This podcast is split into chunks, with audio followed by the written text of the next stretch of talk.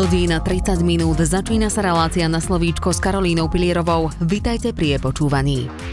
Na jeseň tohto roku nás čakajú komunálne voľby. Práve pri tejto príležitosti si do štúdia pozývame jednotlivých banskobystrických mestských poslancov, a to zo všetkých volebných obvodov naprieč celým komunálnym politickým spektrom. Banskobystrickí poslanci nám predstavujú svoju poslaneckú prácu, približujú hlavné problémy vo svojom volebnom obvode a taktiež hodnotia prácu súčasného primátora mesta Jana Noska. Dnes prijal naše pozvanie banskobystrický mestský poslanec za volebný obvod číslo 5, čiže Ondřeje Fončorda a zároveň člen poslaneckého klubu Klub nezávislých poslancov Peter Pohančaník. Pán Pohančaník, dobrý deň, vítajte. Dobrý deň, prajem. Vo funkcii poslanca ste prvé volebné obdobie. V roku 2018 sa po komunálnych voľbách a prakticky takmer i hneď po vymenovaní do funkcie vzdal svoje funkcie poslanca Vladimír Jadlovský a vy ste boli prvým náhradníkom na Fončorde. Funkciu ste prijali, mňa ale zaujíma, že čo bolo dôvodom, že ste sa rozhodli vôbec kandidovať a uchádzať sa o tento post. Čo bolo vašou motiváciou vstúpiť do komunálnej politiky? Tak eh, ja som už v predchádzajúcom volebnom období pôsobil v Komisii kultúry, takže už som mal nejaké poznatky o fungovaní mesta a ako eh, neposlanec, iba člen Komisie kultúry som nemal nejakú možnosť ovplyvňovať alebo vstupovať do tých procesov mesta, takže toto bola aj jedna z motivácií trošku eh, viacej pôsobiť v tom meste. No a druhou motiváciou bolo aj využiť možno nejaké moje skúsenosti, poznatky. Ja som vyštudovaný ekonóm aj s ukončeným doktoránskym štúdiom na ekonomickej fakulte. No a profesíne sa venujem oblasti štrukturálnych fondov, čiže pomáham mestám, obciam, aby sa rozvíjali nielen zo svojich vlastných prostriedkov, ale by získavali a čerpali prostriedky zo Európskej únie. Takže týmto som chcel pomôcť mestu a prispieť k jeho rozvoju. No a takisto som chcel aj pomôcť v rozvoji volebného obvodu, za ktorý som kandidoval, čiže Fončorde. Keď ste v roku 2018 prijali túto funkciu, s akými cieľmi ste vstupovali do tohto volebného obdobia, čo sa vám, teraz keď to zhodnotíte spätne takmer po 4 rokoch, podarilo naplniť?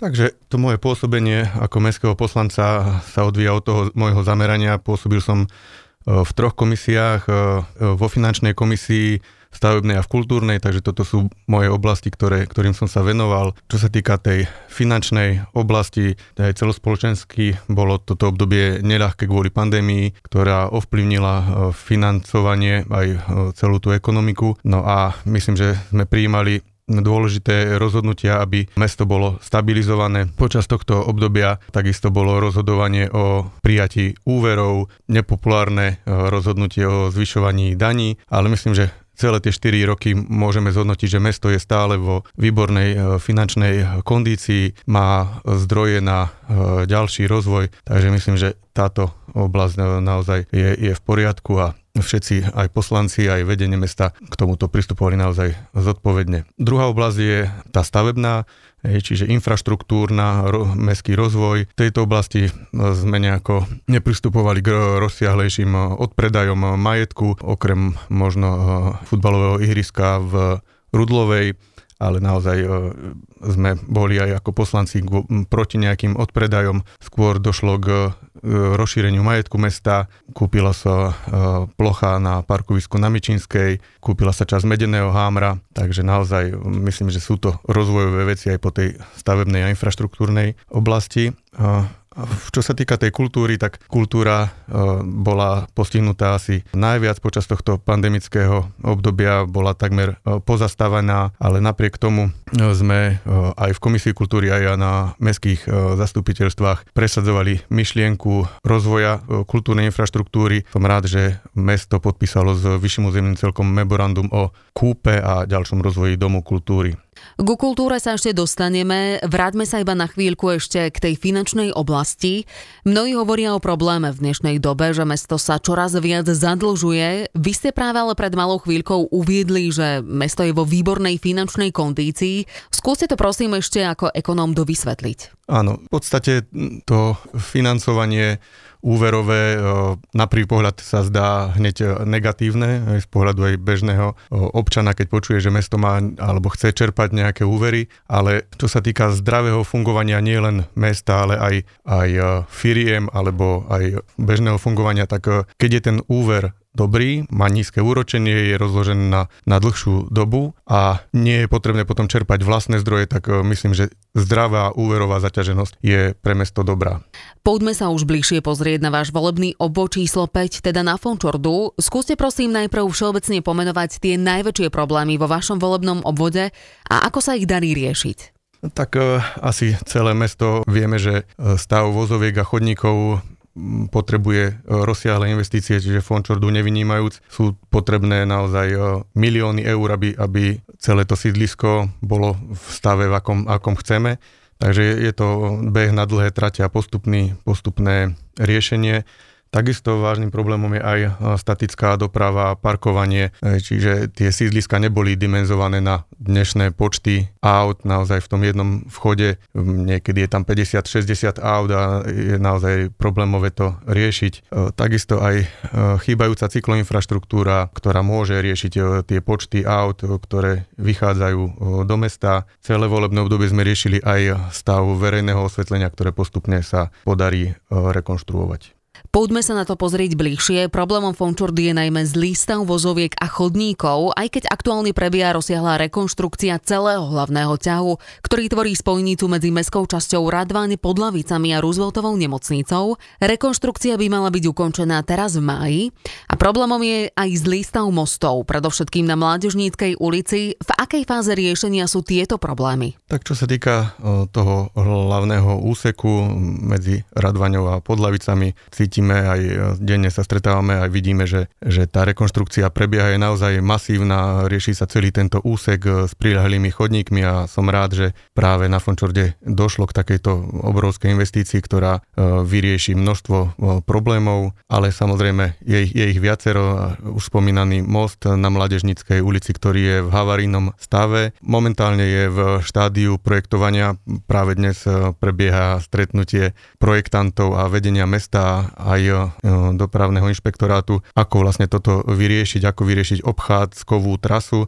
Je tam vlastne ešte spodný most, ktorý by mohol slúžiť ako obchádzková trasa, ale ten tiež je potrebné najprv zrekonštruovať. Čiže sme v, na začiatku v štádiu projektovej prípravy a verím, že sa to dotiahne do úspešného konca.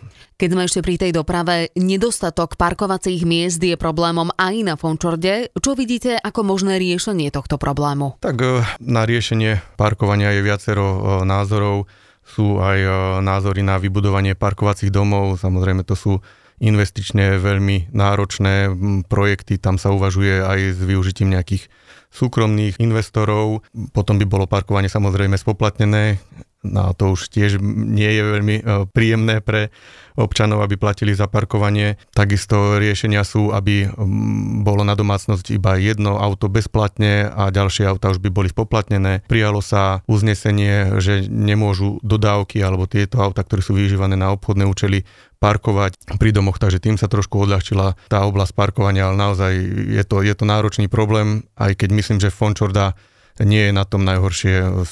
Bansko-Bystrických sídlisk v Sásovej je to oveľa citeľnejšie. Viete aj uviezť nejaké kroky, ktoré vedie mesto v riešení problému parkovania? Tak e, hovorí sa už e, dlhé roky o pláne udržateľnej mobility, ktorý vlastne by mal byť riešením a strategicky by mal riešiť aj dynamickú, aj statickú dopravu, stanovať pravidlá pre rezidenčné parkovanie. Tento dokument, aj tento projekt zatiaľ nie je, nie je spustený a pripravený, takže toto naozaj je potrebné, aby aj v ďalšom volebnom období mesto pridalo a, a riešilo túto veľmi citlivú otázku pre občanov. Aj výstavbu nových štvrtí na Fončorde, napríklad nad Moskovskou ulicou nad Havranským, vnímajú taktiež niektorí obyvateľi ako problém. Dochádza k zaťaženiu infraštruktúry, ktorú už bez tak mnohí vnímajú ako nedostatočnú, takisto dochádza k úbytku zelených častí a tak ďalej. Vy ste sa konkrétne ako poslanec za tento volebný obvod stretli s akými reakciami ľudí? Plynú z tejto výstavby nejaké výraznejšie problémy?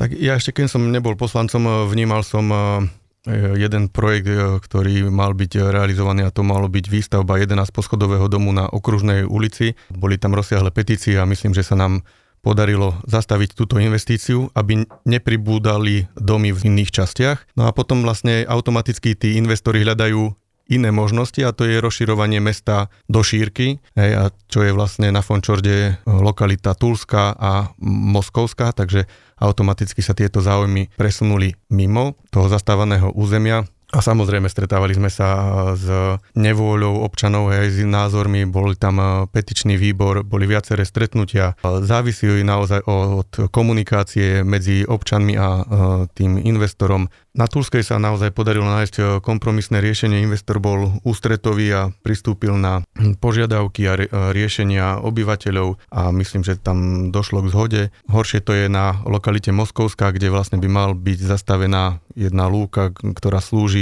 momentálne ako prechod do prírody občanov a naozaj ešte to nie je stále ukončené tento proces, ale je to o komunikácii a myslím, že aj pán primátor tam výrazne vplýva a hľada, hľada kompromisné riešenia pre túto výstavbu. Vy ste riaditeľom folklórneho súboru Urpín, zároveň ste aj členom Komisie Mestského zastupiteľstva pre kultúru.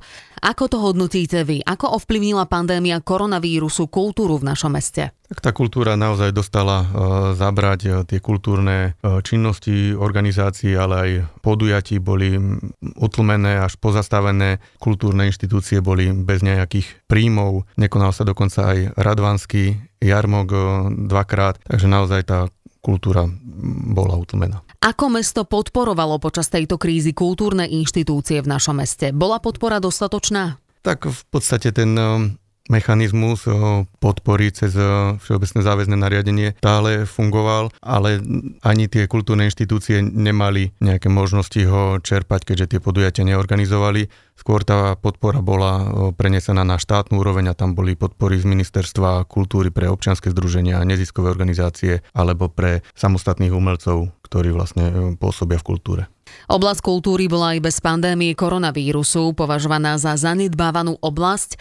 Čo by podľa vás kultúre ako takej v našom meste prospelo do budúcna? Cítime kultúrnici, že niekedy je tá kultúra na tej druhej kolaji za, za športom. Aj teraz vlastne koná sa EOF, obrovské podujatie a je tá orientácia mesta na, na ten šport, športovú infraštruktúru. Veľmi sme boli sklamaní, keď mesto vlastne sa zúčastnilo dvoch projektov a to je kandidát na Európske hlavné mesto kultúry aj na mesto kultúry v rámci Slovenska kde vlastne sa nám nepodarilo získať e, tento titul, aj keď v kandidatúre na mesto kultúry sme sa dostali medzi tri mesta, ktoré boli v druhom kole, takže myslím, že toto by boli projekty, ktoré by tú kultúru nejako naštartovali, spojili a, a rozbehli, takže verím, že aj v ďalších rokoch sa bude mesto uchádzať o tieto tituly. Ste členom poslaneckého klubu Klub nezávislých poslancov. Ako hodnotíte prácu v rámci tohto klubu a možnú spoluprácu do budúcna? Tak ja si myslím, že klub nezávislých poslancov je naozaj silný klub, e, kde sa stretli odborníci, ale aj skúsenosti. Máme poslancov, ktorí už niekoľko volebných období sú tu poslanci, ktorí sme prvé volebné obdobie, sú tu odborníci, napríklad mám pani riaditeľka Rooseveltovej nemocnice Miriam Laponíková, čiže naozaj je to názorová pestrosť e, ľudí e, zo všetkých oblastí a žánrov, ale musím povedať, že počas celého volebného obdobia e, sme mali jednotu v rozhodovaní, vedeli sme sa dohodnúť a v podstate vedeli sme aj ovplyvňovať chod mesta. Viete si predstaviť spoluprácu s týmto klubom aj do budúcna? Určite áno, je to perspektívny klub, aj noví poslanci, ktorí počas volebného obdobia e, vstúpili, ako je pán Ondráš, sympatizuje s našim klubom a sú to nezávislí ľudia, nie sú to nejakou stranou ovplyvňovaní ľudia, takže je to perspektívny klub aj do ďalšieho volebného obdobia. Ako hodnotíte prácu súčasného primátora Jána Noska? Aký je to podľa vás primátor? Tak ja pána primátora poznám ešte z obdobia predtým, ako bol primátorom, bol riaditeľom detskej fakultnej nemocnice.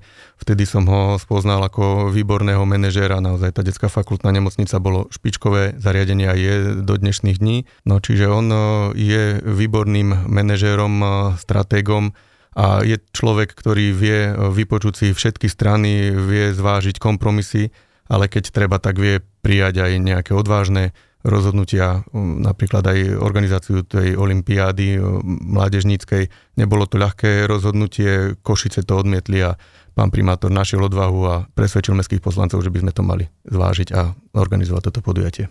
Čo by ste mu naopak vytkli? Možno e, tam bol problémový projekt, napríklad ten e, mestský park.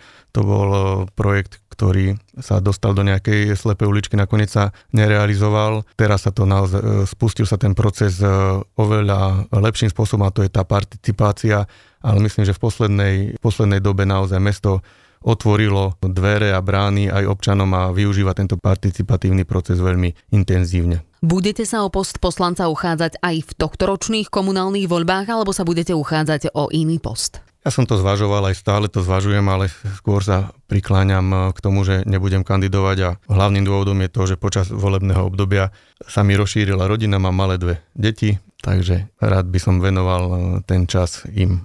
Kto by sa mal podľa vás stať novým primátorom mesta? Tak eh, súčasný primátor ešte neoznámil kandidatúru, ale verím, že ju oznámi a bude kandidovať aj v ďalšom volebnom období.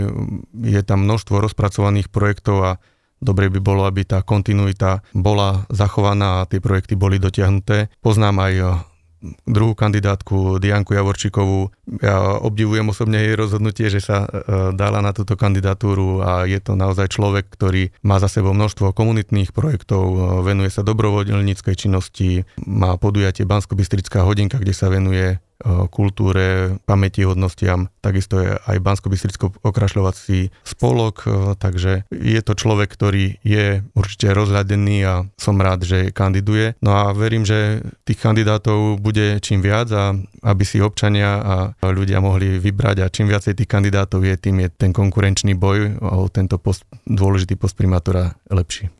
Vyjadrili ste sa pomerne diplomaticky, aj keď ste jasne uviedli, že by ste boli radi, keby súčasný primátor Janusko pokračoval v tejto funkcii. O zatiaľ jedinej kandidátke na primátorku Diane Javorčíkovej ste sa vyjadrili v pozitívnom duchu. Viete si ju predstaviť na tomto poste? Tak ja ju poznám naozaj ako človeka angažovaného, aj keď je to skôr e, človek, ktorý sa venuje tomu tretiemu sektoru a naozaj tá práca primátora nie je ľahká. Musí tam zvažovať mnohé rozhodnutia, je tam množstvo e, subjektov, ktoré vstupujú e, do rozhodovaní toho primátora a mesta, takže je to, je, to, je to vážne rozhodnutie stať sa primátorom. A teda viete si ju predstaviť na tomto poste primátorky? Myslím, že áno, ale dôležité je, aby ten primá, ak primátor chce eh, realizovať svoje, svoje zámery, svoje rozhodnutia, aby mal oporu aj v, v zastupiteľstve. Čiže nie je to len o jednom človeku, ale naozaj musí byť obkolesená odborníkmi, znalcami a ľuďmi, ktorí naozaj ju budú podporovať. Pán Polančaník, v tejto chvíli vám už ďakujem za rozhovor a želám ešte všetko dobré. Ďakujem pekne, pozdravujem poslucháčov BBFM. Vám, milí poslucháči, ďakujem, že ste dnes boli s nami. Majte ešte pekný deň.